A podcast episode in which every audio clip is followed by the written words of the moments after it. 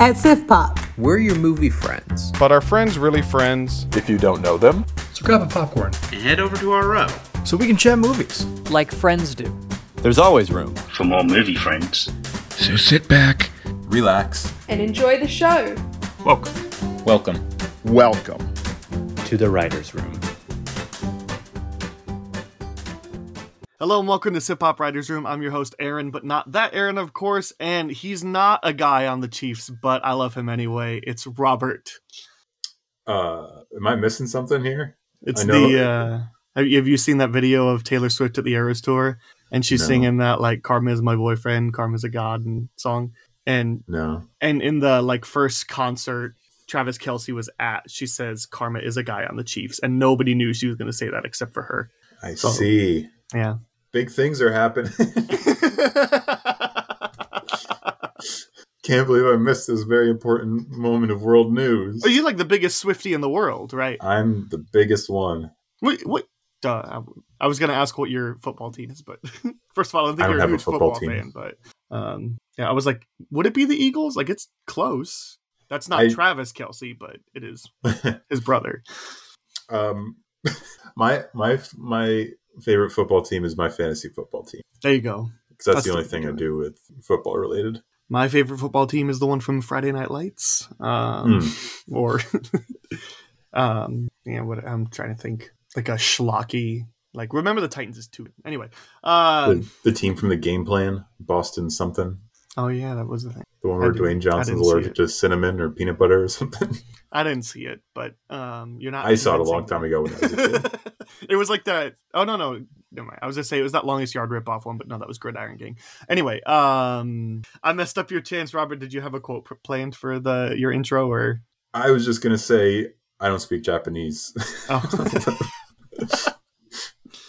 Got it. Not a guy on the Chiefs. Not Japanese. Got I don't speak Japanese. Uh, we we are um, writers and editors for siftpop.com. We do movie reviews, best ever challenges, um, which by the way currently on hiatus. Um, we're just not really like announcing. Um, we haven't announced it yet, I guess, but either way, like we're just because the holiday season, because everybody's catching up. We typically go on hiatus. So with Thanksgiving being tomorrow by the time this drops, um, it's oh just man, this is a Thanksgiving episode. I know, right? Um, this is it's just a lot What are we for us. while so we're we- recording? Uh, what do we, while we're recording or when we're recording? Yeah, we got to have some sort of feast to celebrate. I have a Mountain Dew Baja Blast right now next to me. I do have some Um, animal crackers next to me. There we go. Some of those. Perfect, perfect Thanksgiving Day or communion, your pick. Um, it was really fun. Like when uh when COVID happened and church stuff became online, me and my wife were just watching from home, and whatever we were having for breakfast was communion. So it'd be like coffee and you know like a pop tart. Uh, anyway, um, This is his body. uh. Wow, Jesus, you have some fizzy blood. I mean, it is a bloody Mary. Uh, That's could call it a bloody Jesus for church. We'll move on. Um, anyway, BEC on hiatus until after the Sifties, which will be at the start of the year. We're excited to to kind of get all that ro- rolling. Um, but um, we do other interesting movie review articles on the site. On the podcast, though, we're going to talk about um, coming attractions are back um, because the strikes, oh, the writer strike is over, and so is the actor strike. Again, I think there's still at least at the time of this recording, like they still need a vote on the thing, but whatever. The strike is over, so that's the important part to this. Um, so we'll talk about Wish and Napoleon. Um, we're talking about Tokyo Story as our goat, which was voted on by you guys, and um, we'll uh, get a chance to explore the B plot. I thought. Um, Did you want to announce the next schedule? Oh, yeah, that's we been can do that. decided since the last one. Um, I, I did I did I it on the you off guard with episode after it came out. So yeah, Oh, let me. If you did, that's fine then. Well, but some, maybe some Outing people myself only to not listen to these. to every episode. um in order at least uh sure. Yeah the uh no that's fine. I, i'll i'll go ahead and announce them um here as well um because also the poll for uh joe's episode wrapped um so uh, joe's weeks. So um robert and i um well next week we'll be next month we'll be talking about the elephant man. This week we'll be talking about tokyo story um eventually. We'll also be talking about next year um kind of in this order month by month uh breakfast at tiffany's roman holiday heathers um young frankenstein nope i missed one I didn't. Young Frankenstein, Dog Day Afternoon, and the very last episode of the next schedule will be Paths of Glory. Um, that's the one that you guys voted on. Um, and some of those are really surprising um, because some of those polls were really close at the beginning and then not at all at the end. Hmm. Yeah, I was following along. it was really kind of fun to see like oh this one's winning oh there it is there he goes all right um and i think the closest one was um roman holiday always ran away with it which fine um i'm trying to remember one of them was uh one of them was actually pretty close i think it was paths of glory and um Barry Lyndon. Barry Lyndon. I think that one was pretty close throughout. Anyway, um, but also Robert and Joe will be joining me. Um, April 10th is the 200th episode. Um, so we're going to do something. I'm not sure what exactly. Maybe another trivia game, maybe something different. We'll see. Another notable date is January 17th. Um, all the writers will submit their top films of the year. Um, so our top films of 2022 will come out on January 17th, um, which should coincide with the Sifties on the site. Um, so at least to some degree.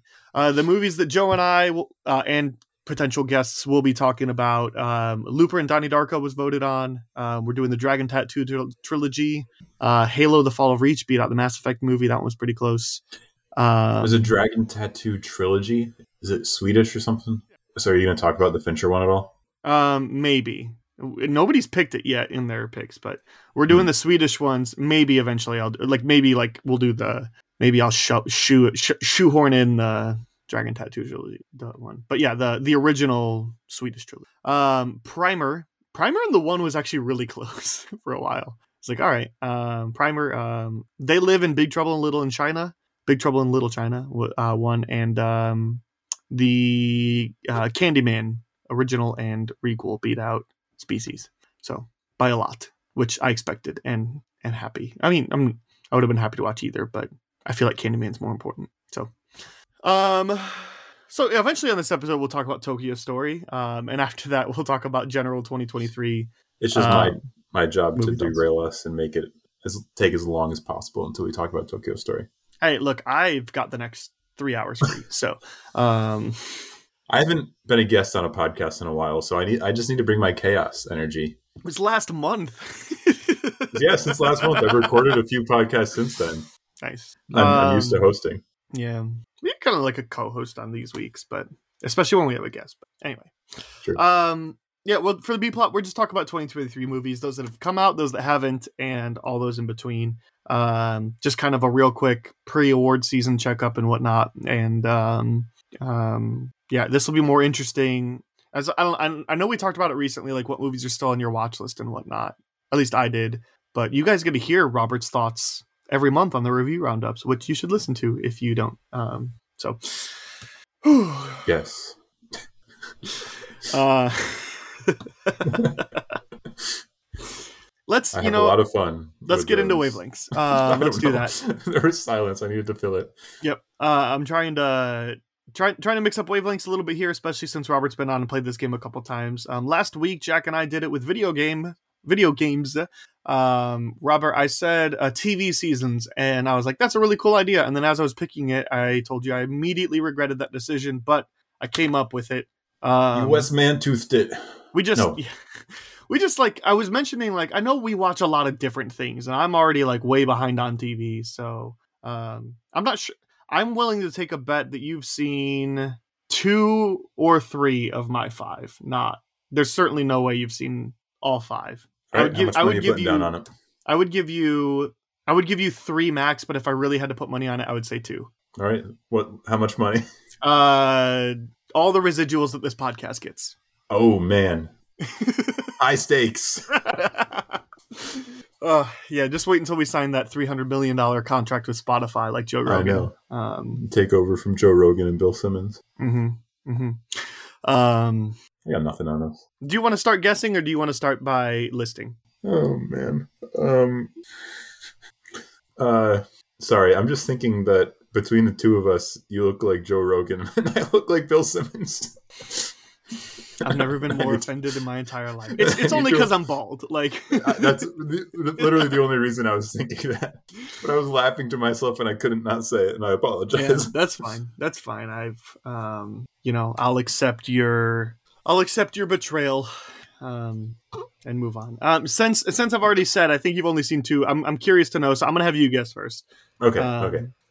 So again, if you're new to this game, the way this works is normally we play this with movies, um, but I'm trying to mix it up a little bit, especially for those um, that are like recurring guests. Um, so um, I asked for TV seasons um, that you would rate on a scale of one through ten, um, and ha- they all have to be the same number. And so I'm going to give him the TV seasons, and he has to get the guess the number that I rated them. So I don't have any genre limitations. Normally we do that for uh, the movies, just so you have to kind of pick one from each category. But this is already you know different. So um, one that I know you've seen, I have Parks and Rec season two. Okay. I like And the Parks other- and Rec. Season two's not great. And the other that I know you've seen is Game of Thrones, the final season. Could you make it any more obvious? Um, now the rest of these, I'm not sure. I have a feeling maybe you've seen one of these, but I really don't think you've seen any of them. Um, The Walking Dead season four. I have seen The Walking Dead. Uh, can you remind me what season that was? Um, it's the season after the prison. Um, Is it the Terminus season? I think so. I, it's Okay. been it's been since it aired since I've seen it, and um, that was the last season that I watched.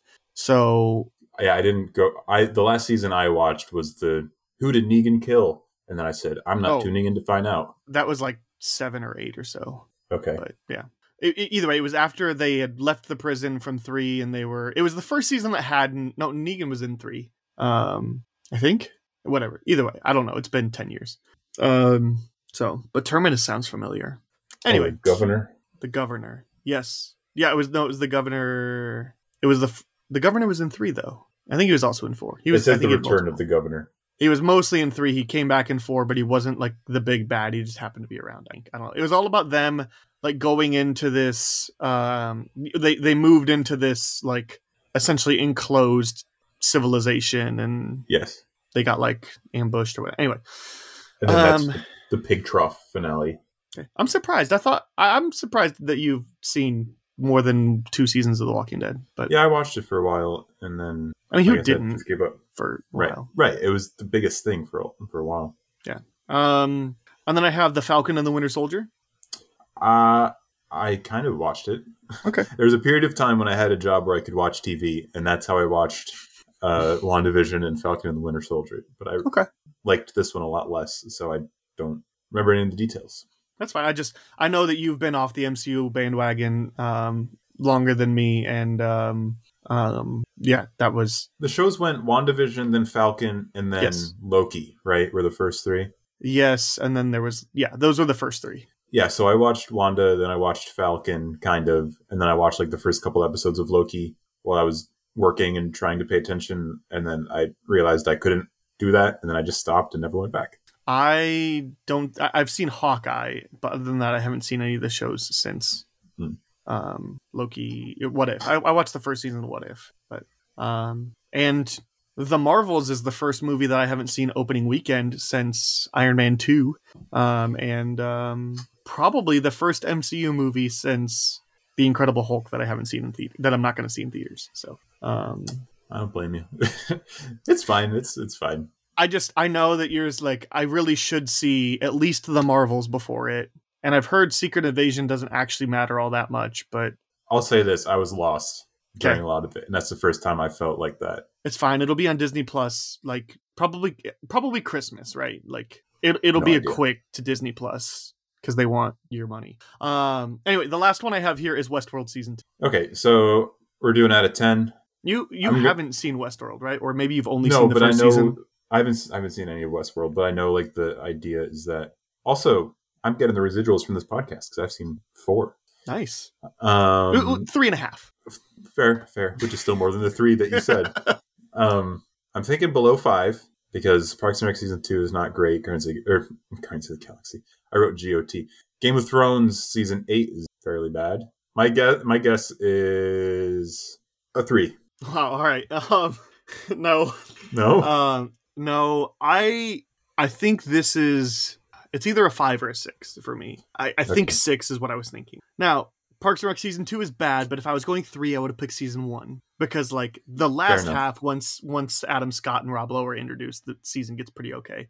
Westworld Yeah. season two is bad, but like six is still like sixty percent of that season I enjoyed, and that sounds about right.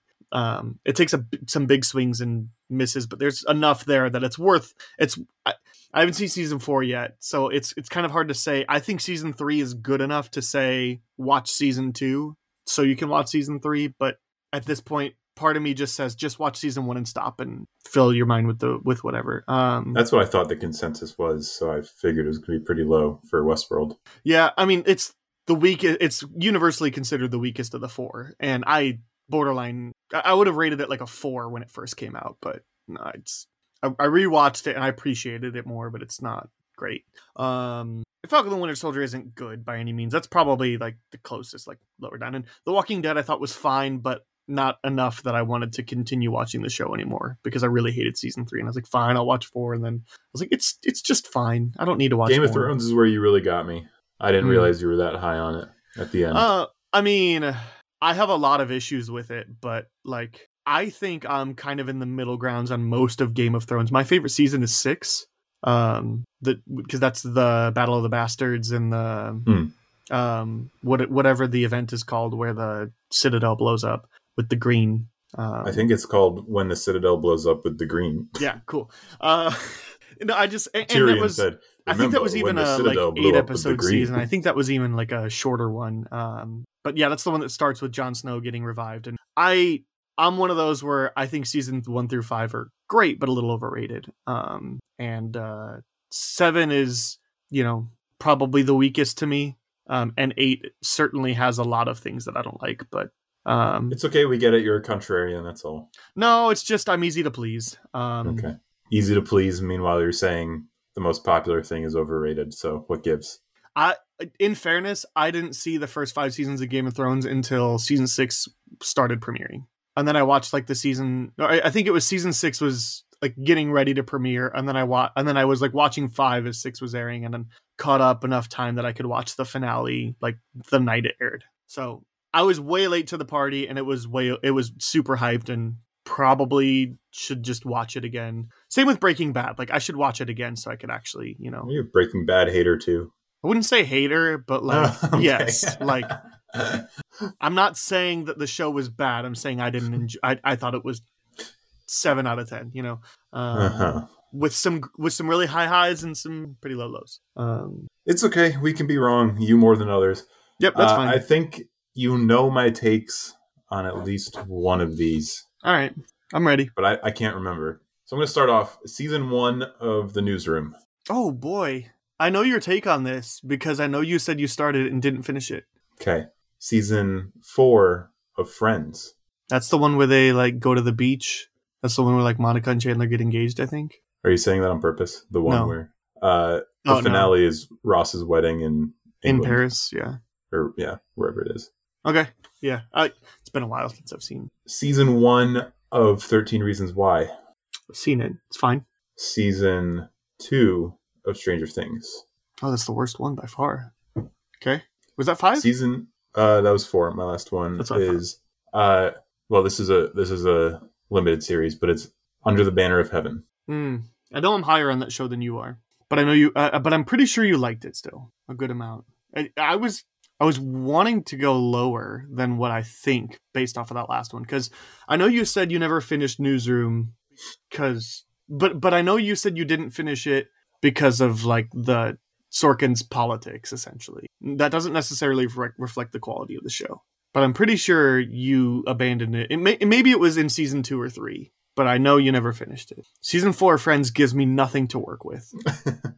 Um, I'll be honest, I was struggling to to fill it out at a certain point Like I feel like to, a to show not like- be too obvious. Yeah, no, I feel like a show like Friends is like I mean, see like that like maybe seasons 4 through 6 are kind of their sweet spot. Like I don't I wouldn't label any of the seasons as bad, you know, but that's they're really clicking and jiving on all the levels and but it's just like any 30-minute sitcom where you have some really great episodes and some really bad episodes in the same season. So to me like a 30-minute sitcom is no.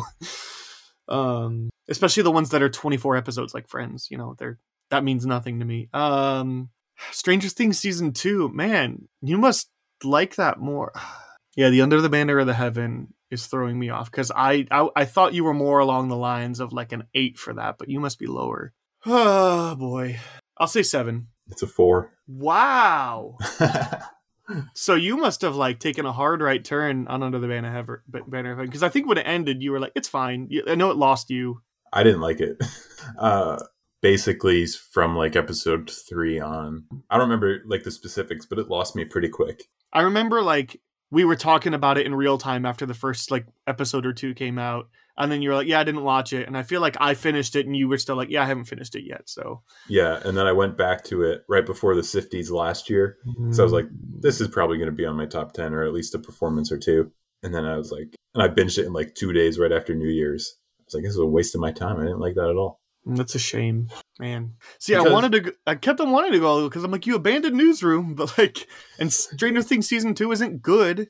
It, it has the worst episode of the series, and it's also just it's not very good. Is that like the 11's punk Yeah. uh, emo episode, right? Yeah. That was the last season, season I watched. I didn't like it. Um, I thought about not coming back because there was a big gap between two and three, but I eventually did, and three was my favorite um, Hmm. season, and four's pretty good. You know. I think I started three also and still didn't like it. And It's I'm not even trying to do like the, you know, be a hater for the most popular. It's Contrarian, just like yeah. it's it's just not for me, and I I'm glad people enjoy it. um, Friends, I just don't like Friends in general. Uh, so I chose a random season and looked for something that I remembered. so I'm- that's where I came up with season four because everything else is season one. If I would have thought Things. about if I would have thought about that longer, I would have been like, I don't think I've ever heard Robert mention Friends once, except I'm I'm sh- I I think it was one that you like didn't grow up with. If I'm right, yeah. Yeah. you like watched it when it came to Netflix. Yeah. in passing. I watched it in college, And- because you know that's what you do in college is binge The Office and Friends and Parks and Rec. and most people that came to it late realized like how dated the show had been in terms of things like homophobia and whatnot. But And not even I'm not even thinking of that it's just the no, it the half hour sitcom laugh track, and I don't care about those characters. Yeah, no, it's it's kind of saved by Matthew Perry and Matt LeBlanc to me. Like like they're the reason why you watch it. And Lisa Like, Kudrow to me, but yeah, uh I think because she's like probably gets the less screen time out of the six, like it works. Like I don't want her in large doses, but I really like how she just kind of like pops in and like she's doing something crazy and ha ha ha. But yeah, like I right. typically especially like that David character. Schwimmer is just insufferable. Actually, here's my hot take: is that Ross was my favorite from what I remember. I watched it through once, and I was like, "Yeah, I'm done." But I liked Ross because he's obnoxious. Uh, that's the biggest hot take here. Um, actually, even more than uh, my Breaking Bad is overrated. Game of Thrones. I know. You're gonna you're gonna get hate mail for the Ross is the best character on Friends. Um, so I, I do the, the the volume down hand gesture sometimes. You know that that sort of thing is fun. Um, let's move on to uh, the coming attraction. But before we do, Robert, I have one random question for you, Robert. I know you're a huge baseball 32. fan. Oh. I know you're a huge baseball fan. That was my random answer. Give me one prediction that you have um, for MLB offseason. Free agent signing, trade, something. Um, here's to hoping Shane's listening. The Diamondbacks are going to sign Ohtani. Are you like trolling No, or are you legit? I'm trolling. I was like, I I've not heard. I know he's linked mostly to Giants, Yankees, Dodgers, and Cubs apparently. But I know he and the wants Red to. Sox and the Rangers yeah, and the right. Blue Jays might be in on him. And the Mets I mean, he's linked to everybody, but I'm pretty Yeah. sure he said he wants to stay on the west, on, on at least a coast, but specifically West Coast. Like it's it's kind of the Dodgers or the Giants, like signing to lose. You know, or the Mariners because the Mariners had Ichiro for all those years. Mm. Where do you think it's actually going to end up? Probably the Dodgers. If I'm Yeah. being honest. It just seems like obvious, right? Like, but Yeah, just go to the good team where you I- live. I do I do want to see him come to the Cubs because even though I'm a White Sox fan, like that means that I'll get to see him play live. Like Hmm. um Yeah. and shoot, like even though I'm a White Sox fan, I would absolutely buy a Cubs Ohtani jersey, you know.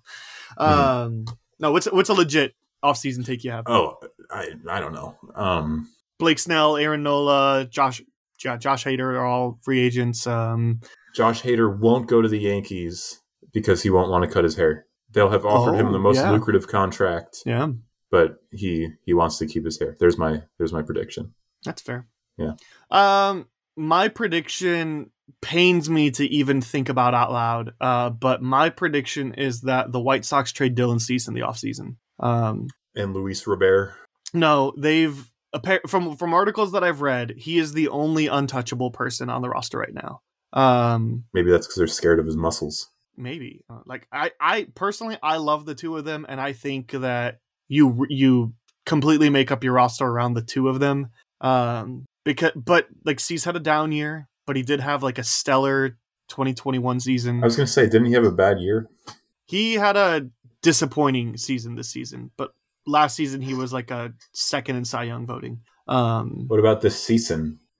Shut up. Uh, no, I look. It pains me to say because every fiber of my being wants Dylan Cease, but at the same time, like we just um, didn't take club options for Liam Hendriks and Tim Anderson. That tells you where this team is going. Well, because Um, both of them were bad. Well, Hendriks had cancer and then well, was just hurt, and and his club option is huge. Now, I and then Tim Anderson. I wouldn't be surprised if they tried to still bring back Liam Hendriks just on a smaller contract because he's going to be out for a lot of the season, like just on a smaller money deal. I don't think that's going to happen, but and I don't see Tim Tim Anderson coming back at all, um, just because he's objectively good enough to be on a contender. Um, I mean, he's Well, maybe Jake past B- his prime, but Jake B drafted Dylan Cease in our uh, fantasy league, Mhm. 18th overall, and kept him all year, even though he was.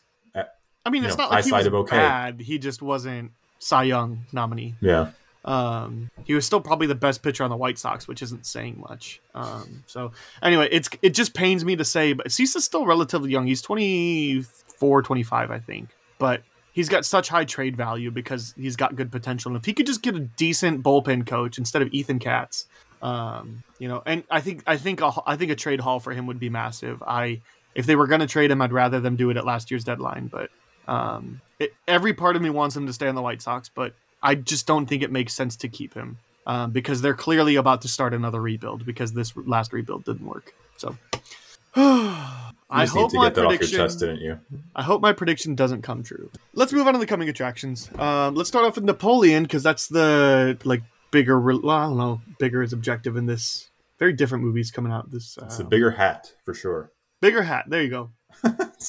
An epic, an epic that details the checkered rise and fall of the French Emperor Napoleon Bonaparte and his relentless journey to power through the prism of his addictive, volatile relationship with his wife Josephine.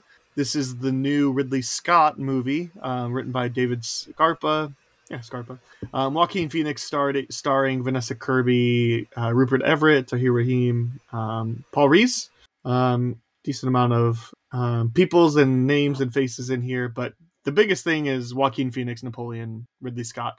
Um, Robert, uh, anticipation scale is uh, only based off of your free will. Budget and schedule don't matter. Are you going to check out in theaters? Are you going to wait till you could rent it at home? Wait till it's on streaming service you already pay for? Wait to see the initial reactions? Or are you just not interested in this movie? I'm going, or on that scale, I would be going in theaters. We got Mhm. Ridley Scott directing a historical epic Mm-hmm. starring Joaquin Phoenix. What else could you want? AKA Leaf Phoenix. Um, on that scale, I I'm just gonna go a little lower than you. I'll go rent. Um, the only thing is to me is like that. I- I'm I'm confident in this movie, but Ridley Scott has been a bit of a mixed bag recently. Like you know, House of Gucci was his last like theatrically released, and I didn't see it. Um, I was never really interested, but like I was immediately turned off based off of everybody's initial reaction. You But that- the house But a month Gucci. earlier, The Last Duel came out, and it was incredible. And you know, he's done The Martian in the last ten years, which is a favorite of mine. We've talked about this, but I really like Alien Covenant and Prometheus. I know you're semi big on Exodus: Gods and Kings. I haven't seen it. Um, like he's he's always just like he's he's all over the place as a director, and I have faith. But there always is that there is going to be that little bit of hesitancy, hesitancy for me. So Here's the thing with um, Ridley Scott. When he's doing movies based on true stories, you got the Gladiators, the Kingdoms of Heavens, the Last Duels, which are all really good. mhm. But when you have more modern history, like American Gangster or All the Money in the World or House of Gucci, they're kind of bad. American Gangster is the best of the American those three, Gangster, but sure, it's but it's okay. not. It's not great. It's not like Gladiator, Kingdom of Heaven, or Last yeah, Duel. you're right. You're right. Napoleon takes place closer to the second group in Okay. terms of history. So I got no idea what to make of this. Well, Uh, I I just looked up. I didn't recognize the writer by name. Um, he was a writer on The Man of the High Castle, which I really enjoyed the first season and a half of that show. I didn't see the rest of it um, it. because it wasn't that good. Um, but don't worry, because this guy also wrote All the Money in the World. So Was that one of the ones I just listed? Yep. Because that's not very good. I didn't see it because of the initial reaction. Yeah, and he is also a writer on the day the Earth stood still on the Scott Derrickson one, which is a 5.5 on IMDb. Look, I'm not trying to say that you know that really means too much, but like like because you know people that have had not had great track records wind up coming up with great stuff all the time. Um, Look at this poster. The hat takes up half of it. yeah, That's that's all I need to see. that's all you need to see. Yeah, I'm, I'm there. I need big hats in movies. That's all I want. All right. Um. Um. All right. So Big Hats takes the win for Robert. Whew. There was a maybe we could talk about this later, but there was a tweet about how there have been good big hats in movies this year, uh, Mhm. and I lost it. So forget it. Who else had a big hat? Um, there was a list, and I brought it up. So Oppenheimer's got a hat. Fair. Uh, they Leo- wear cowboy hats in Barbie. Yep, Killers of a Flower Moon. Okay, Um, sure. Yeah, there That were a few more. Big hat. Yep, definitely. The Killer. He it's not a big hat, but it's a it's a bucket hat, so that's something. Um, Owen Wilson played Bob Ross, so that's big hair. That's got to count for something. Just it's just Um, a hat year. That's all. Just a hat year. Um, speaking of hats, let's move on to Disney's Wish. Unless you I had wish I anything. had a hat. No, I'm trying to- unless you had anything else to say about Napoleon. This is sorry. This is produced by Apple, right? Like same way that Killers of the Flower Moon. So this is like it's going to theaters, but and coming to Apple TV Plus at some point. And Ridley Scott has already said that he has a uh, he has a four hour cut coming out at some point. interesting. So there's there's a world where you could just skip this in theaters and wait for that four hour cut to come out onto Apple TV, and that'll probably be the better movie. Could be. Um, we'll see. I might. Um, I, I, I don't know. We'll see because that sounds like a huge time commitment. That. Um, That's historically worth it based on Ridley Scott. yeah, I mean that's a fair point. His, his director's cuts are typically better. yeah. Um. So yeah, I was Joaquin just looking Phoenix to also see. wore a hat in Beau's Afraid. Uh, so there's there's another one. There we go. Uh, another Joaquin. This this is the year for Joaquin Phoenix and big hats. That's Mhm. that's our B plot. Uh, Yeah.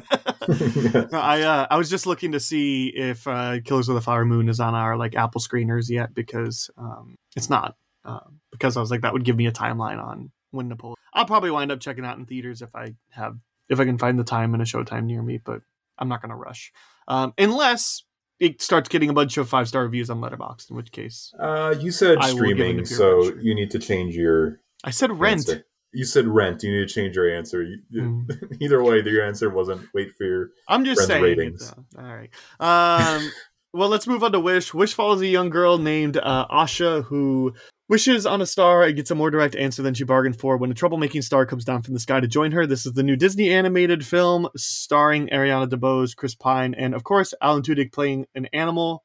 So, um, Robert, Wish, uh, same scale: theaters, rent, stream, skip, or wait for reactions.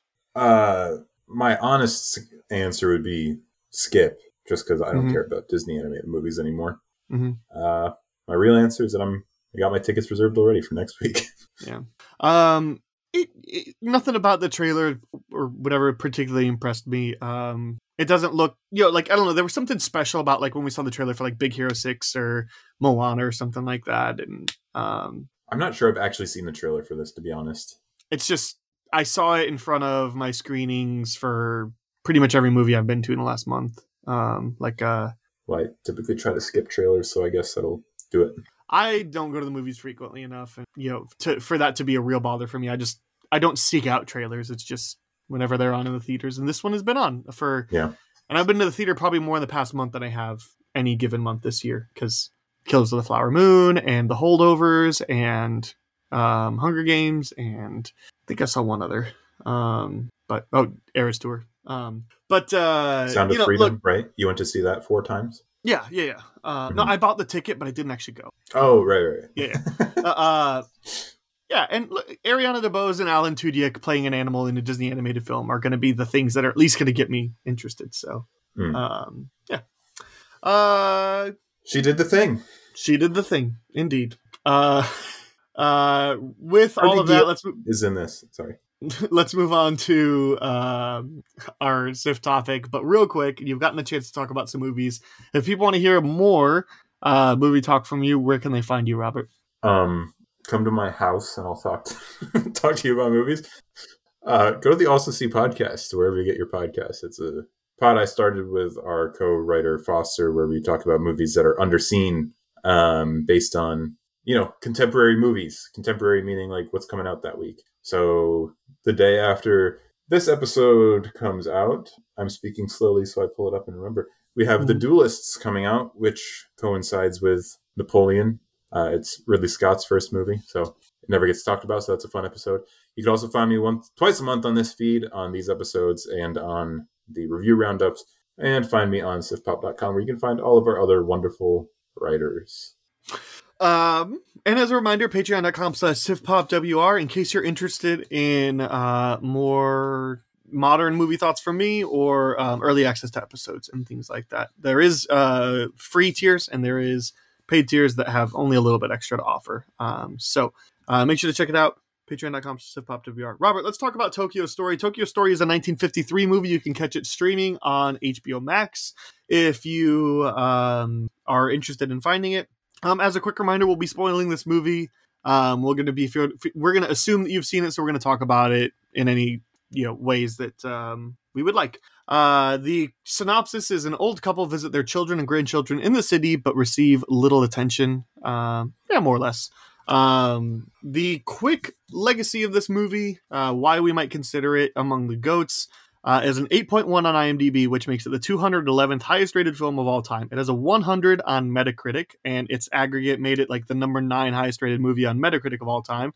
It has 100% on Rotten Tomatoes and the critic score, which is a very impressive feat. I believe the aggregate was 9.6, if I remembered right. I didn't look to see if there was a ranking on Rotten Tomatoes.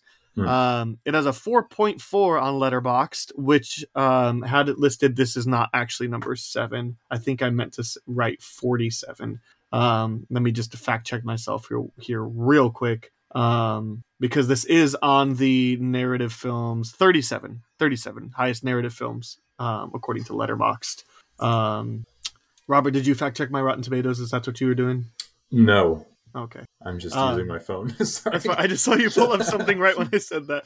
Uh, this is also on Roger Ebert's great movies list. Uh, this is has a Criterion release. Uh, this is um, a couple other lists that it appeared on. Um, it- this was number 14 on the list of 100 greatest films by a prominent French magazine um, that I'm not going to try to pronounce, but it's like Do it. Ah, fine. Uh, Cashiers du Cinema in 2008. In 2009, the film was named the greatest Japanese film of all time by Japanese film magazine Kinema Junpo. Apologies to all of our Japanese listeners and our French listeners, um, and our American listeners too. Why not? Um, Yeah. Entertainment Weekly voted it the 95th greatest film of all time in 2009. Uh, and since 1992, this film has consistently appeared in the British Film Institute's uh, polls of the greatest films Don't apologize to the Brits, though. of directors and critics published in Sight and Sound. Uh, on the critics poll, it was third in 1992, fifth in 2002, and third again in 2012. On the directors poll, it was 17th in 1992, tied at number six, 16 with Psycho and The Mirror in 2002. And in 2012, it topped the poll, receiving 48 votes out of the 358 directors polled. Um, in 2002, it was the four. It was fourth in both critics and directors polls. In 2010, Guardian, The Guardian ranked it um, fourth in its list of 25 greatest art house features films, and it ranked third in uh, BBC's 2018 list of the 100 greatest foreign language films, voted by 209 film critics in 43 countries around the world. If it sounds like I read it straight from Wikipedia, that's because I did. So please don't sue me for copyright infringement. Is Okay, Wikipedia copyrighted? I don't know, um, but cover all my tracks uh, to get you your residual money, Robert. We don't want that. Thank you, thank you. That's true. Uh, real quick, Robert, uh, before we dive into uh, how we felt about the movie, what is your history with it? And um, if you have no history, why were you excited to watch it? Uh, well, as you know, as you know, I don't speak Japanese, so I that's nothing to, has nothing to do with my answer. Uh, no history. I was excited because we chose it. I honestly knew nothing about it until I pressed play on HBO. Um, always excited to watch a movie that I haven't seen that has a good reputation. So that's about all I got. Um, yeah, kind of same same lines. I picked up the I, I put it on my watch list and then eventually saw it on a Criterion sale and picked it up. Um, and I put it on my watch list because I was going through the Letterboxd narrative features and um anything that sounds remotely interesting that's that high is gonna do it for me. So um and then seeing all the other praise that it got, and you know what? Um, just it wound up one of the times just picking it up on a sale um, for Criterion, and now I finally had an excuse to watch it, and I did. Um, so, Robert, I had an excuse to watch it, but I didn't. Robert, Tokyo Story, Yeah. uh, the 1953 film. Uh, did you like it, love it, hate it, dislike it, or think it's just okay? I love this movie. I thought it was great. Um, this might be the first time this has happened in a while, but I also loved this movie. Okay. They were like on the same plane. Um, Mhm. but uh, yeah. Um, What airline? uh, well, I have an uncle that works for American, so let's say American. Okay. I hope it's American. I know it's American. But based on this Um, movie, we should be on the same train. Oh, train to. Uh, That's a different country. no. Sorry to Koreans. Uh, just apologize to everybody. Except for the Brits. except for the... sorry john um well not sorry john but sorry that you're not getting an apology based Wow. on a true story okay um you know what else was based on a true story what? gran turismo Oh, duh. I thought you were going to say Tokyo Story, and I was like, why wouldn't you have said that? Uh no this uh, episode, though, is based on a Tokyo Story. oh my god all right robert let's actually talk about the movie um why did you love it uh, I loved it because it was good. We're moving on to the B plot. I loved it because it was good. Oh, if you haven't put a Letterboxd review in yet, will you please? no, I actually put a meaningful Letterboxd review because I actually loved it. Oh, Um, good. This is one of those where you don't want to say where it's difficult to say like I loved it because I was kind of devastated after I finished it. Sure. Um, it's one of those kinds of movies. Um, it's one, yeah, it's one of the only times that I find our Siftpop scale somewhat ineffective. Um, so I, I would say I was devastated by it. I was moved by it. I thought it was incredibly touching, um, incredibly heartbreaking, heartwarming, also um, in some sense. Uh, it's made and shot incredibly well. Like I love the angles of the, the houses and the way that everyone is blocked and framed within the houses. Um, yeah, this movie just basically has everything going for it. So um, there's my general thoughts. Yeah, um, I'll agree that like cinematography and the sound both stood out to me. Um, both being like minimal but effective. Like it's not like the score is big and swelling. I mean, maybe like one or two moments, but like it's very subtle. It feels authentic. It feels Japanese, you know, like authentically Japanese, and it feels um like it fits the mood of the movie really well. But yeah, the vi- the visuals as well. Again, nothing fancy with the cinematography, um, but really effective in in um, like framing and uh, making us feel like we're in the room with the family, like almost like we're a fly on the wall, um, and kind of a part of these conversations. It's um, really well acted, and it's really, it's, it's, I would say, especially really well edited. I know, like to me, like movies that are older, like a lot of times might suffer from like the way it's put together because sometimes it just, you know, like Citizen Kane will just throw screaming peacock and then you're into a new scene, you know? Um or like uh, a lot of times it's just quick transitions or it's just all right everybody shut up and we're going to do a crossfade or whatever. Like it felt like this was edited really well um it all felt natural. It, it kind of flowed like scene to scene just made a lot of sense. I felt like it made kind of made sense um whoever we were following at, at any given time and i just really appreciated the family dynamic. And also i um apparently the uh i wanted to point out the the the film was a only released in Japan in 1953, and then it was um, screened at the National Film Theatre in London in 57. Apparently, like people were afraid of releasing it outside of Japan because it was like too Japanese. Uh, yeah, um, Japanese film exporters considered his work to be too Japanese and unmarketable. So it wasn't until the 60s that um, the director's films began getting screened at like New York City at film festivals and museums and theaters. So anyway, I definitely got some cultural things that I was like, I'm missing some stuff, um, like some context and some subtleties. But I, you know, this movie is straight up human before it's any sort of culture or nationality. So, um, well, and I'm glad that it was distributed eventually. I I agree that it f- there is definitely some things that I feel like we're just gonna miss out because of not being Japanese, but um, either way, like it, it almost made me appreciate the film more. Like um like I I love when films can explore family dynamics that are different than other countries. Like I it's it's a movie I still haven't seen, but I didn't really know what it was until long after it came out because I'm bad at keeping up on current movies. But like um uh The Farewell that came out in like 2019 or 18 or something. Yeah, Um one of those Like- years. I remember people talking about how good it was, and I was like, "Oh, sure, maybe I'll check it out." And then I found out like the premise. They're like, "Oh yeah, they display loved ones for like a few weeks on end, and you can just come and say your goodbye." I was like, "Oh, like that's really interesting." Like, there's nothing like we have we have that in the states where it's like you know you'll put a body in a casket, and but it's like for two hours. Like, um, you know. Uh, anyway, it's just um interesting to me. Um, kind of exploring this culture. I thought I thought it worked um, really well. So I I was at some points like wondering if people were too casual around each other, but I think I think the film is trying to make us like believe that sure it might be a little bit more casual, but like it is still too casual. Like they they are trying to make a point how like people are just kind of kind of shove, shrugging off the the parents coming to town. Like it might be a relatively casual environment, but it still should be more formal than this. Yeah. Um, before we get into the real meat of the movie, can I ask? You said you watched it on Criterion disc. Yeah. How was the quality on that? Because it was Um, pretty like the the uh, film reel that they used or whatever for HBO was pretty rough shape.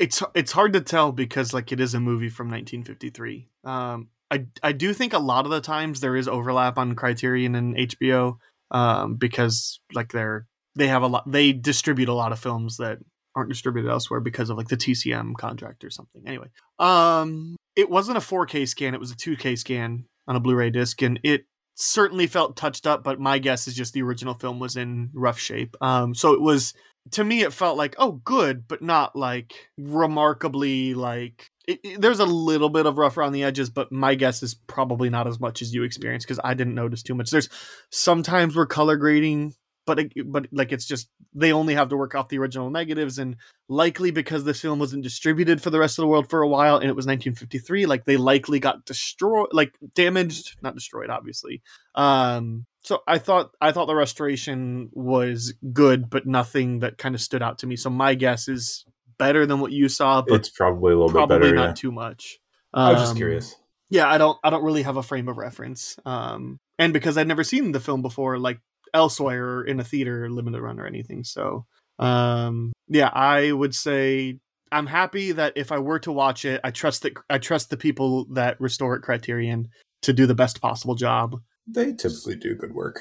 so I, I i'm happy that the way that i watched it was well as i pull it up on hbo max on my app just to kind of do a quick comparison it starts off with the criterion channel logo so my guess is it's the same restoration but there could be like streaming versus disc stuff going on and um, Sure.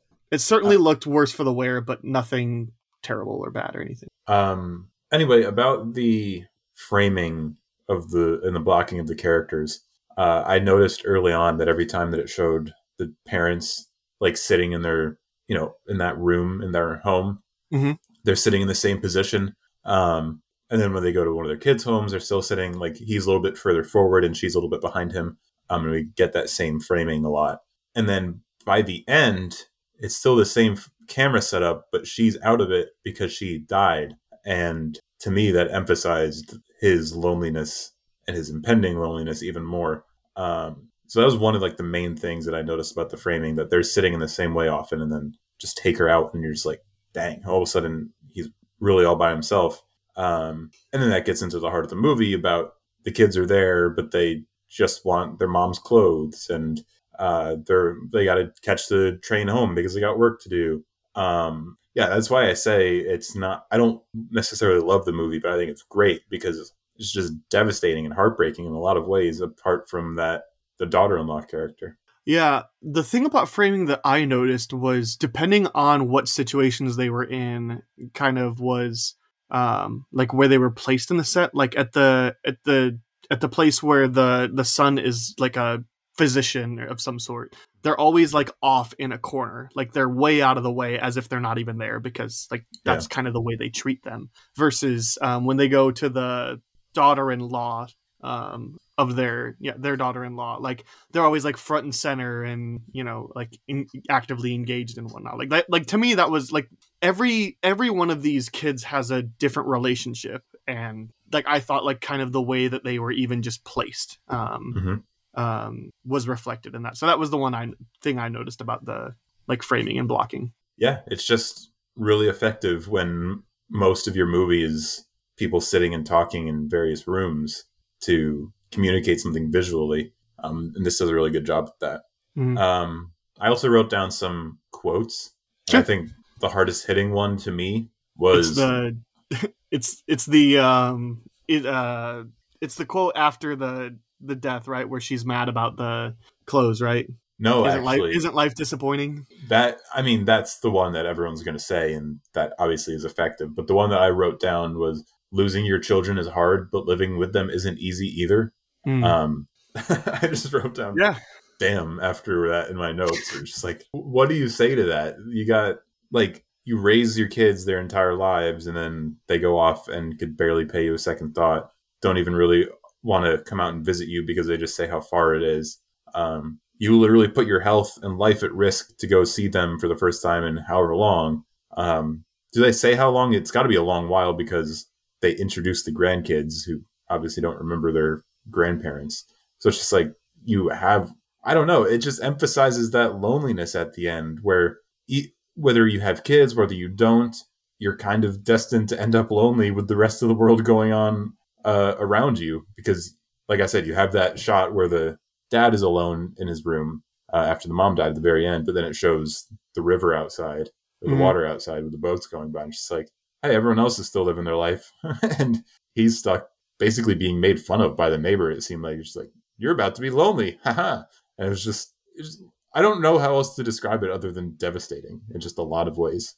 it's it's it's a very similar feeling um like if you're ever watching a movie and i'll just because it's a recent example but like uh since we talked about it last week but take shelter like the scene where michael shannon gives away his dog um Yeah. it's just one of those where like you want to grab the do- the closest dog to you right and like just hold them right it, th- this is one of those movies where it ends and you just kind of want to call your parents um um yeah like it definitely f- it it, it, it felt that way um yeah no, it, uh, I, I certainly got that same like melancholy um, sort of feeling, but um, yeah, um, especially like especially when all that is in comparison to the person that easily treats her the best is the person's not even a blood relative. Yeah. Um, I was wondering, it's like, it's, it almost feels like an anti family movie where not that it's like explicitly anti family, but pro like the people who actually are there for you are the ones who are worth keeping around. Um, I say anti-family though because all of the kids are just like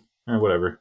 you know, by the by the end, even the one who's living with the dad has gone out and isn't there anymore. So it's just like rough stuff all around. I don't like I said. I don't know how no, it's it. you're right. It's interesting because the movie seem the the movie's message seems to be take care of your family while they're here, um, and and appreciate them while they're here, and and you know don't don't take for, don't don't take for granted that they are here, and you know also and also kind of maybe show some sympathy when they die. But uh, Yeah, I, I was wondering also is that like common Japanese culture, right? Versus is that you know like Which- she dies and like then like the the leaving immediate like she dies and they even like brought mourning clothes and the next scene is like all right we're leaving. Like we got to get back to work. And it's like I get it right? Like Tokyo is like the most populous city in the world and like it's it's a very like that culture I know is significantly more uh like work oriented um so like I don't know how much of that like plays into it but it's also seventy Um, years ago, so. true yeah there's that to Um, take into, into consideration too.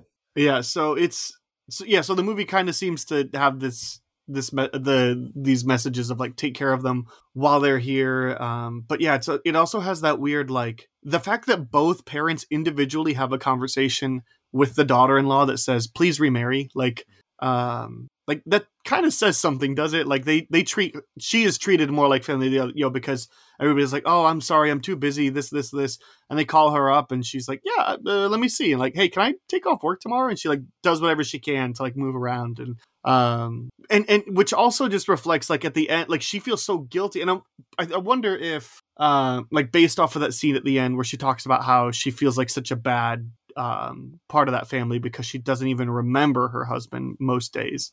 Um, husband, ex husband, whatever. He's considered dead um, from the war, but um, but how I wonder if part of that was like maybe her feeling guilty. But either way, like I don't I don't think that came across early. I don't think it was. I think that was just in general. Um, she's a good person. right. Yeah. I read that as she's so good that eight years after her husband died, she feels bad for not thinking about him every day because she's grieved and moved on. Whereas th- their biological children are doing everything we've said, where they're not, you know, not calling, not visiting, not making time when the parents are there.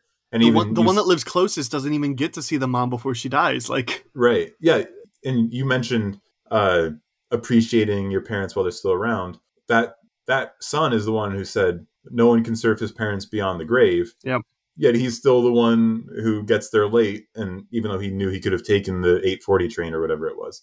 So it's like that's ultimately the lesson, but none of the characters actually follow it, even when they're aware of it. Um, but yeah, the way I read that the daughter-in-law was for a second in that scene, I was waiting for her to be like, I actually cheated on him or something like that. That's why she feels guilty.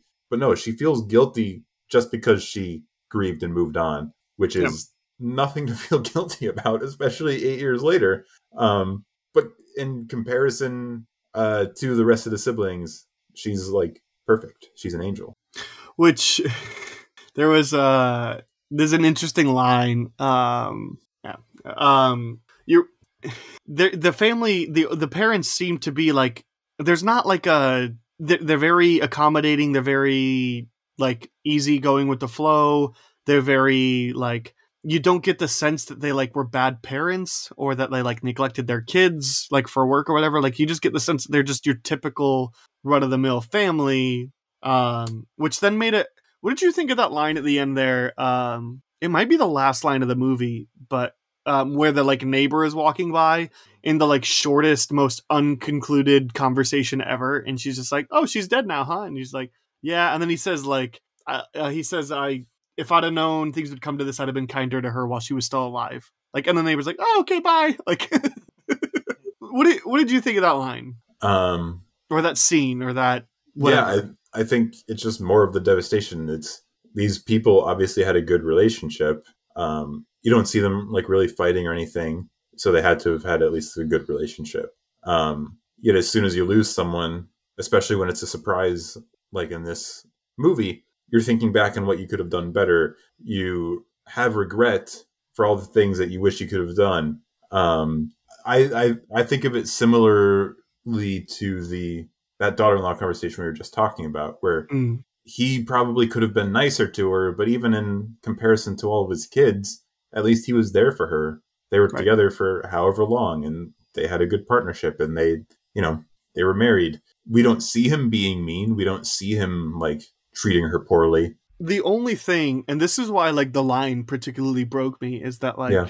why that might have been like my standout line I, I mean of course the isn't life disappointing one also but yeah um uh yeah you're right like we we don't get any sen- the sense that there's anything that that they that they ever treated each other wrong the only thing is he used to struggle with alcoholism and there's kind of Sure. some like implied um that he didn't do well um with it. And but like nothing that they haven't like buried the hatchet on and clearly moved on for a long time at this point. Um you know so much so that he's still allowed to enjoy sake just you know like at the daughter-in-law's house. But like he and then he gets drunk like the next scene. But like you know she's fine him being around it just anyway. So they clearly like buried the hatchet there. So like you know, we all have regrets on how we treat people you know um the you know little things are you know i'm sure it's one of those like if i found out my wife died today like i would be like oh there's a million things i wish i would have you know but it's like Mhm. I wish I would have done differently. And not that I think I'm actively doing anything wrong in the present, but like, um, but like the fact that he says it with a smile on his face, because like I feel like if I were to just to see that text, like I would expect like ending of Schindler's List. Like I could have saved one more and just bawling and crying. Like I wish I'd have been kinder to her. But like he like says it with a smile and he just sits in his contentedness and the neighbor like leaves him alone and he like you feel like bad because it feels like when you like it feels like I haven't experienced this yet, but like it feels like when you drop off a parent at a nursing home and you're like, all right, and I'll see you when I can, and that's rarely ever, um, you know, uh, but uh, certainly not frequently enough, and uh, for most people, and um, but like like there is kind of that sense of like, oh, he's just he's gonna be that lonely old grandpa now, um, but uh, but like he he's he's he's like kind of contented with where he is, you know. I got the contented sense the whole movie because that smile I was noticing throughout the whole movie. He seems to be just kind of distant and go with the flow. He's just always kind of laid back, literally, and just talking slowly and being like, "Oh yeah, we, that was we could do that" or something like that. Yeah. Meanwhile, the mom is a little bit more direct. Um, I definitely noticed a contrast between the two. So I didn't particularly pick up on the way that he said that line because that was just kind of in agreement with the rest of his performance. Sure.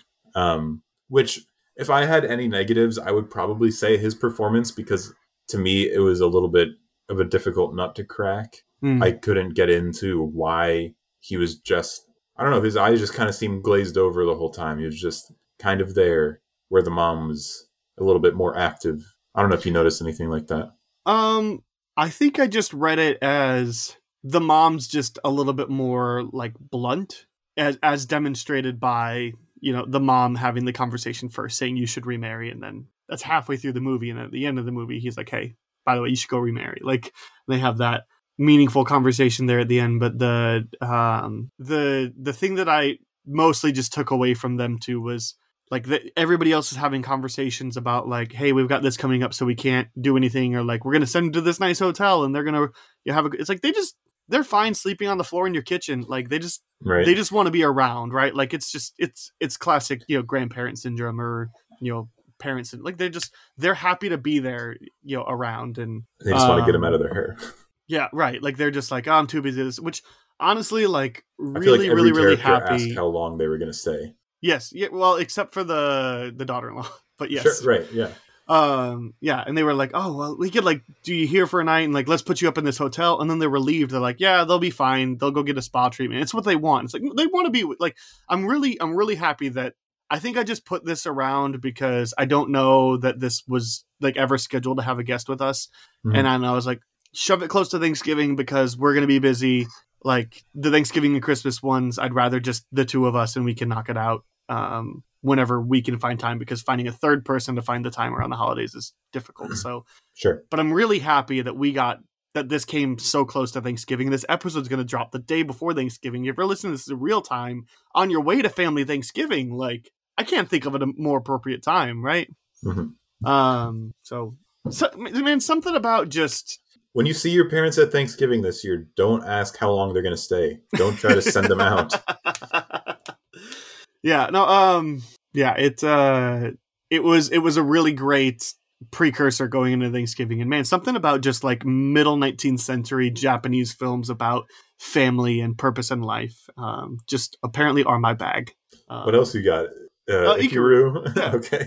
It was That's- like the that's it more now, specific but- you got. I was like, well, where are you going with this? This something, you know, I, I'm sure. I, I guess I just gotta watch more 1940s to 60s Japanese films about life. Yeah.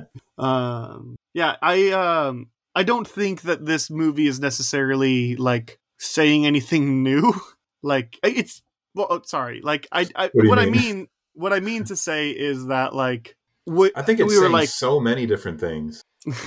Like, I. Wh- sorry what i mean to say is i don't think the film is necessarily saying anything that you don't already at least know right Sure. like but it is it, it is a great reminder like and it is a great like again like experiencing it in a different culture like yeah be nice to your parents thanks movie like you know anyway.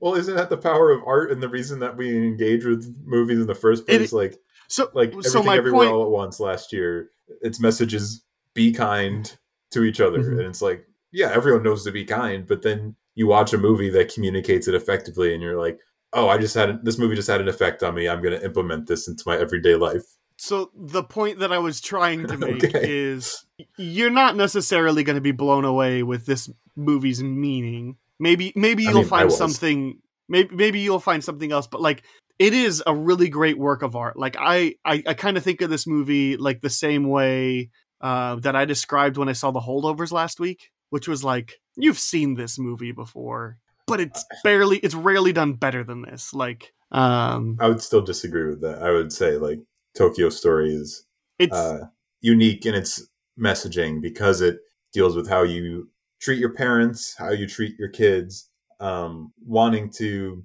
have some sort of purpose in life, uh, your partnership with your romantic partner, um, grief, living life on your own, loneliness, that sort of like it has lots of different. Uh, what, what is it saying? Uh, pokers in the fire or whatever. it has a lot of different. it has a lot of different things that it that it has on its mind, and none of them feel short shrifted. None of them feel uh, overdone. I just felt like it was perfect all the way through. Well, Whereas the holdovers has Paul Giamatti's lazy eye. one movie has a lazy eye. the other one has lots of themes. yeah, Oh, yeah. No, I, love, Um, I love the holdovers too. I don't want to yeah, yeah, no. Question is, which eye is lazy? He'll tell you at the end. Um, Yeah. no, yeah, like I just, I mostly wanted wanted to say that to maybe like I don't know, tamper expectations or something. Like you know, there there comes movies where you're just like, that's profound and incredible, and wow, I can't believe and nobody's made a movie like this before, or no, can't believe nobody's tried to remake Tokyo Story, and like that. I mean, honestly, surprising. Um, or at least not that I can think of. Gran right? Like- Turismo, based on a Tokyo story. no, I, I, think that's I think I that's might be the perfect place like, to end it. singular in its achievement and in the way that it, in the way Sure. that I don't know, in the way that it is. I was blown away. I was moved. I was all of the superlatives. Mm. Superlatives, nice. Um, good word, nice Mm-hmm. Thank vocabulary. Um, Robert, it's safe to say we both think this is consi- this sh- is rightfully considered a goat. Goat. Yep. Uh, where did this rank on your list? I think it was at like four. It was at six. Six. Yeah. Um, I had this at five. Um, yeah, like I and I'm I'm really happy with that ranking. Like it. right behind uh, the birds. Uh, no, but but oh, I guess there's not a shared actor. I was like, um, right behind Arsenic and Old Lace, um, and Ikiru was before that. Um, but yeah, I was just kind of looking at. eight and a half. Uh, yeah. Um, I um, yeah, it was just one of those where like I immediately pulled up my list to kind of see. I'm like, all right, I know that I'm going like four and a half stars here. Um, but So you hated it. where I but where exactly is that going? And I open it up immediately, and I'm like, well, higher than Quiz Show, which is six, and I love Quiz Show. Um, but anyway, uh, big fan of Tokyo Story here. I loved it because Uh-huh. it was good. Loved it because it was good. Nice. Um, maybe I'll just make that my Letterboxd review. I loved it because it was good, Robert. Thank you. Um, Thank you. Very nice. Uh, next month we'll be talking about the Elephant Man. Uh, this will be my first David Lynch experience, I think. Your first Lynchian viewing experience. I've seen a Yeah, because like, what else? Like, what? What? I mean, I haven't seen Mulholland Drive. Like, what? What might I have seen? uh, Eraserhead feels like a movie you would have seen. I'm joking completely. Um, yeah, I don't think any of his movies are really Aaron movies. Um, no, I mean, I have like, I know he's mostly just like the producer, the brain behind it, but like, I do own the Twin Peaks series.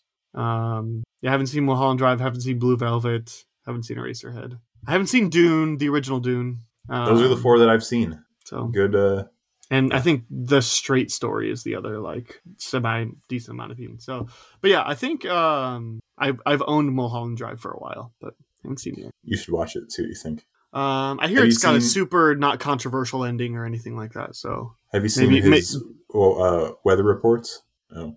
He just like you have to look him up. Forget. I, I can't. I can't try to imitate it here. okay, It's just um, YouTube videos.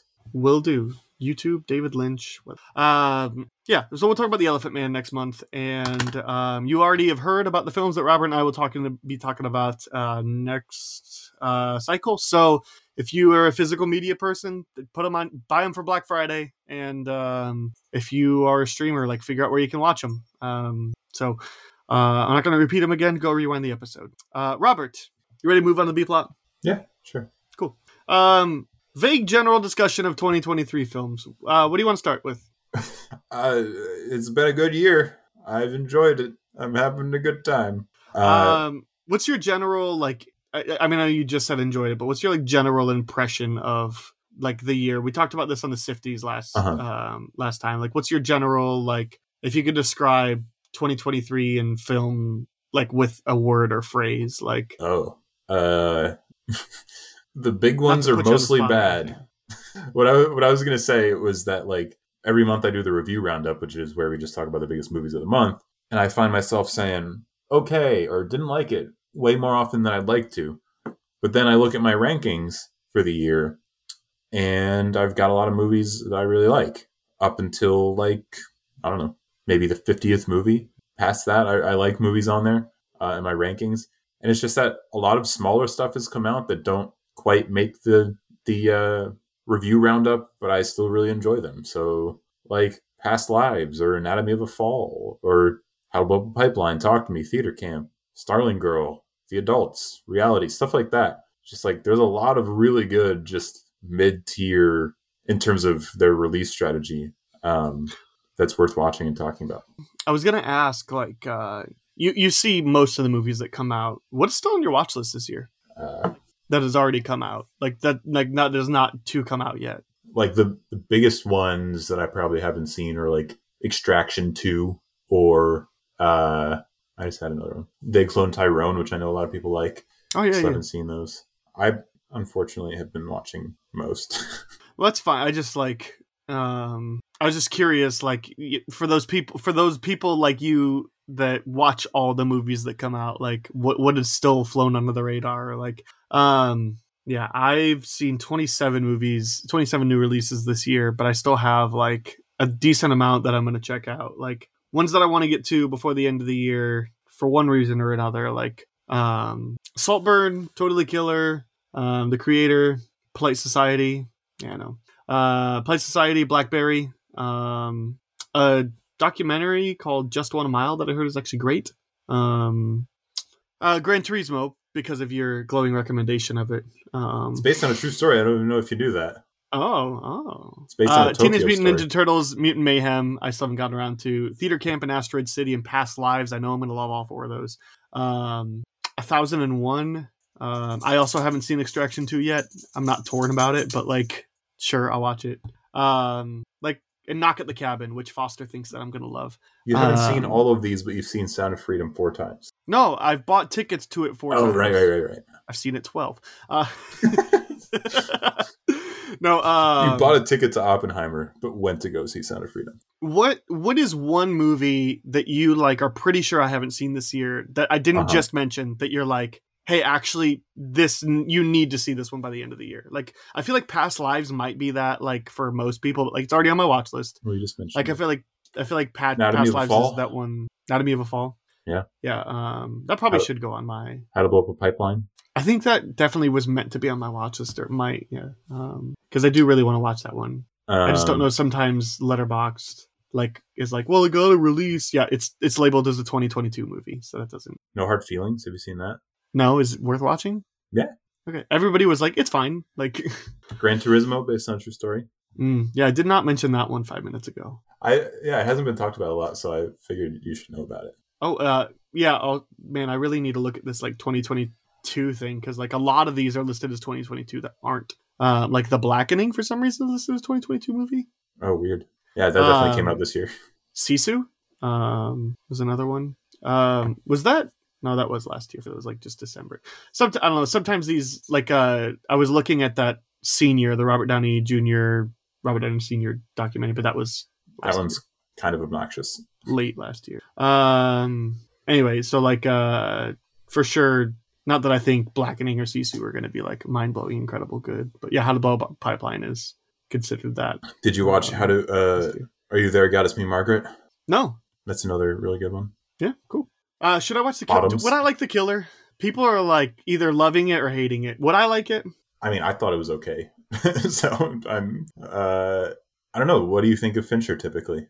Um, great. More specifically, what do you think of like Gone Girl and Dragon Tattoo? it's been a while since I've seen Dragon Tattoo. I need to like revisit it. I remember like liking it, but not loving it when it first came out, but half paying attention to it. Or Seven Um, or Zodiac? so Zodiac is probably my favorite Fincher. Okay. Um, I really like Seven, and um, yeah, I've been loved at Camp for Gone Girl. Um, Uh, well, it's not like any of those. no, it's it's in like the crime underworld space, but it's much more dry, much more, much less stylized.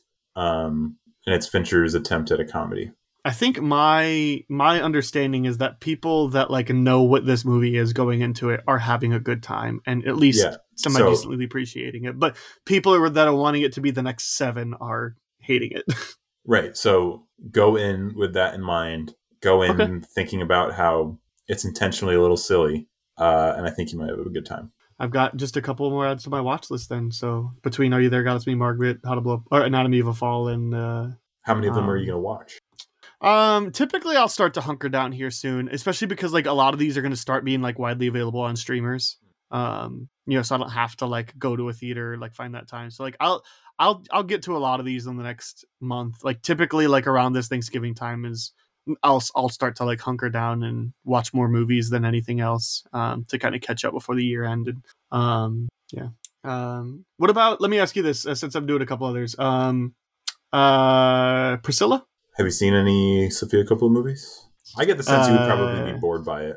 What else has she done? I um She's done a lot. She's done Like, Lost in would- Translation, Marie Antoinette, um, Somewhere. I think Lost in Translation was what I was thinking. No, I haven't seen any of those, but I am 99% watching Lost in Translation this next schedule. Virgin Suicides, Beguiled, Nope, not seen any of those. The Bling Ring. I mean, I hated Elvis, so It's completely different than Elvis. I know, I know. So maybe I'd love this one. Um, yeah, no, it's. Um, what about uh, would I like Five Nights at Freddy's?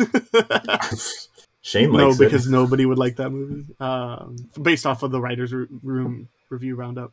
Right. And and Dicer's review just like made me immediately like not interested because it says you have an IP about a psychotic Chuck E. Cheese robots, and you went with contemplative family drama about custody rights. It's like okay, yeah, it's not interesting. Josh Hutcherson. He is practicing like reliving his memories and dreams so that he can find the person who kidnapped his brother when they were kids in the woods.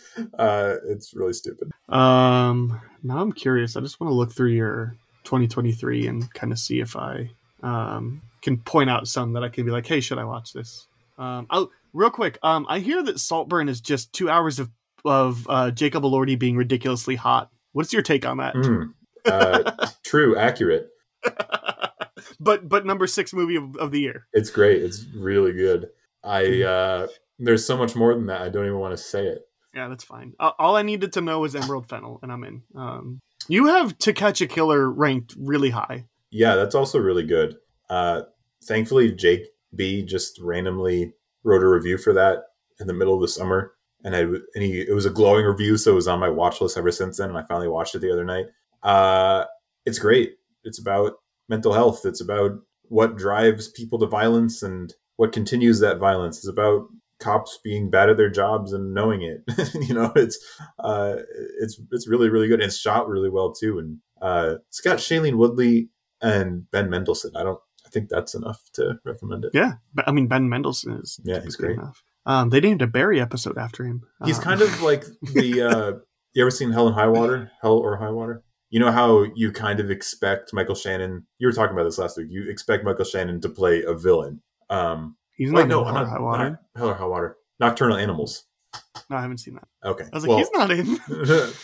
either in Nocturnal Animals, you kind of expect Michael Shannon to show up as a villain, but he's a cop. He's just like a really rough around the edges cop. It's the same thing with Ben Mendelsohn and To Catch a Killer. yeah, because he And was like default really blockbuster villain for a hot second. Yeah. Um, yeah. Um, I'm looking at your list and I've added a couple that I've just I've heard TikTokers talk about or I've heard like things like like Rye Lane. Rye Lane's really good. I'm I'm really curious based off of what I heard from the last Writers Room Writers Room review roundup. Um, you seem to be really in into this one movie, and I need to know if you think I would love it. Tell me about She Came to Me. Would I love this movie? I thought I talked about it last time I was on here. Um, You might have. I don't know. You don't really like rom coms, right? Yeah, but you said this is like a really weird trippy movie that's ridiculous and hilarious and every part of me was like man i want to watch that movie It's right now. accidentally all of those things, oh and that's what makes it I don't. I don't like accidentally all those things. I like but like, you. You you were talking about it, and I was like, this sounds like if you know I just Nathan Fielder made a rom com, or No, it's um, not that. Or if Bill Hader made a rom com or something. You know. No, no, it's more Sad. just a poorly intentioned rom com that comes out well, uh, no matter what, Okay. or in spite of it. Okay. Yeah, I'm looking through your list, and I think I'm mostly like I'm to the point now where I'm like anything lower than Fast X is, which is my Mm. second least favorite movie of the year. Um, Fast X. yeah, is it's great. definitely not not worth watching. You know, even though like I I had a decent enough time with Blue Beetle, and you have that lower, but um, It's fine. yeah, it's I mean, it's it's it's 2003's best superhero movie. like I said, a little bit higher than Fast X is everything that I like this year. Then probably about starting with Fast X is just like a bunch of okay before you get to the few bads. Sure. One like a movie that you might find okay, I might really enjoy. Um, but looking at the ones that you have, there are not particularly because I'm looking at Flash. I'm like, nope. Um, but I liked uh, Evil Dead Rise and more than you. Yeah, that I'm sure I'll like to me, Totally Killer more than you. probably. Um, you like Cocaine Bear more than me. it was fine. Um, 80 for Brady, gonna make my top 10 of the year. 80 for Brady is like the high end of okay. Like I that's The most watchable garbage you've ever seen. pretty right, that's a good way to put it. That and Murder Mystery 2, which I really like. Yeah. Well, I would have to watch Murder Mystery 1 before 2. Both of them are actually very watchable if you like Sandler at all. I know, I've heard you say that. Maybe one day, but today is not that day. uh, Did you see Air? You saw Air, right?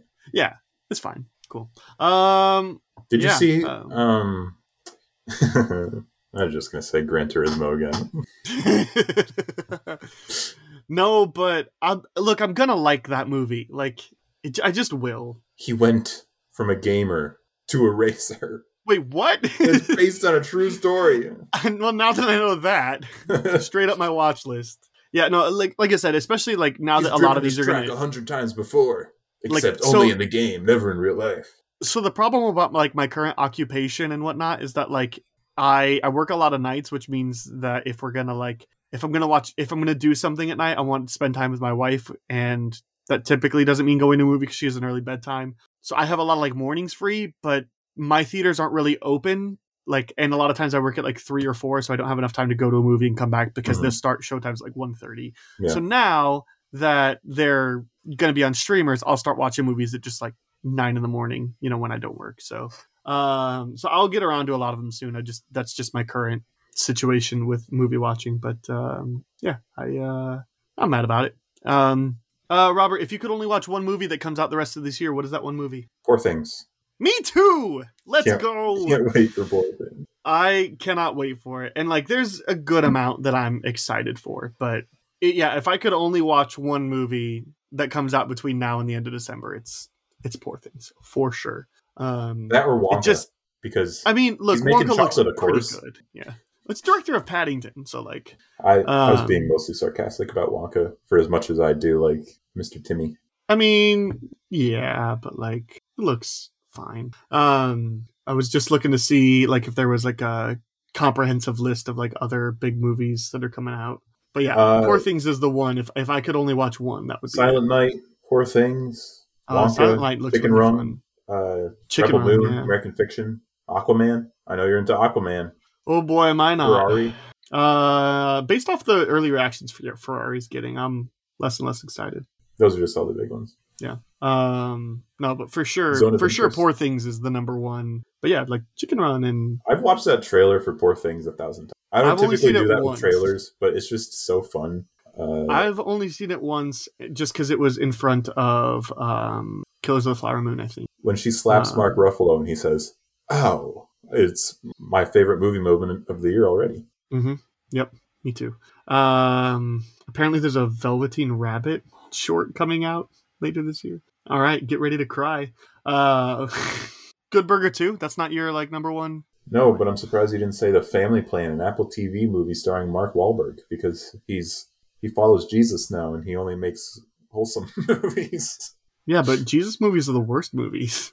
No, this isn't even a Jesus movie. It's he Oh. makes like wholesome family movies because he only follows Jesus. And Got it. It's just as bad.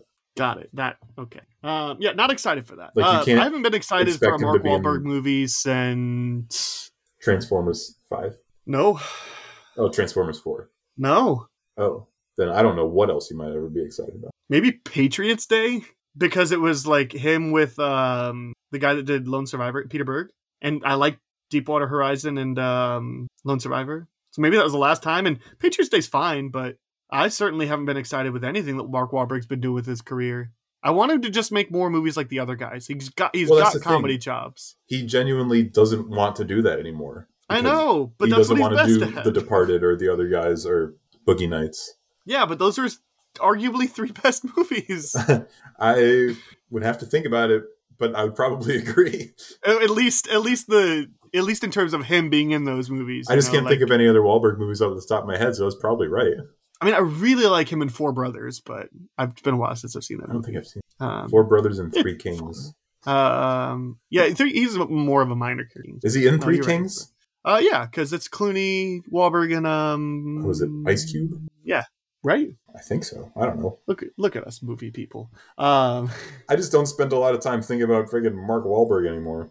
I the fighter could be in contention for one of his best, but Oh, act, unironically, Pain and Gain. Like that's one of Michael Bay's top couple. that that movie's so bad, but I love watching it. Mhm. No, it's not Um, even so bad. Like it's actually the Michael Bay style of you know the Jordan Belfort type of thing. Pain and Gain walked so ambulance could run. Mm, Um, yeah, no, I'm I'm looking. Yeah, like uh, it's a happening. I'm sorry. On a similar vein, if you haven't seen Two Guns, I think you would really enjoy Two Guns. Is Two Guns a Mark Wahlberg movie? Mark Wahlberg and Denzel, yeah. Wait, so he's done Two Guns, Three Kings, Four Brothers. Uh, where's a five or a or a one or a two? I mean, Transformers Last Knight is five. It's the fifth. It's not in the title though, unfortunately. Oh dang it! Um, Father Stu that starts with an F. He's done Infinite. That's a number movie. Miles twenty two. Daddy's home too. There we go. There's our two. Ted Two. Ted two. Oh boy. Did you see? No, I didn't see Father Stu. Joe Bell. Joe Bell is ridiculous. Another in a good way or a bad way? Uh, there's a. It, I don't know if it's supposed to be a twist kind of way. Like, like something happens. I don't know if it was intentional or not. Robert, let me, let me ask you a question. Uh-huh. Um, people that are listening, do they still care? No, can genuinely can we skip the spin-off because I've said everything that's on my mind about other movies. Um, sure. I'll just briefly say that um, the Hunger Games, uh, Songbirds of Songbirds and Snakes and whatnot is uh, fine. Um, I'm seeing it in an hour. it's it as far as cash grabs go, it's entertaining. That's what I put on Letterboxd. It's there's no reason for this movie to exist, but I'm not mad that I watched it, and I'll watch it again. And Let me just ask you one thing: Is Like, Rachel Zegler any good? she's great. She's great. Um, Cool. her accent's like people She's are complaining that it's like distracting. Yeah, um, it's Southern Belle accent. Okay. Um, and um, like like Bayou Southern Belle accent, and um, it's endearing. Um, I'm just curious because she's good, She uh, really sings good a in lot, West so Side she's great. Story, Bad in Shazam, but everyone's bad in Shazam. So yeah, I didn't see Shazam. No, she's um probably the standout. Um, I think the both the two leads uh, are acting like the acting is really stand out. I mean, Viola Davis is kind of like doing her Viola Davis thing where she's like.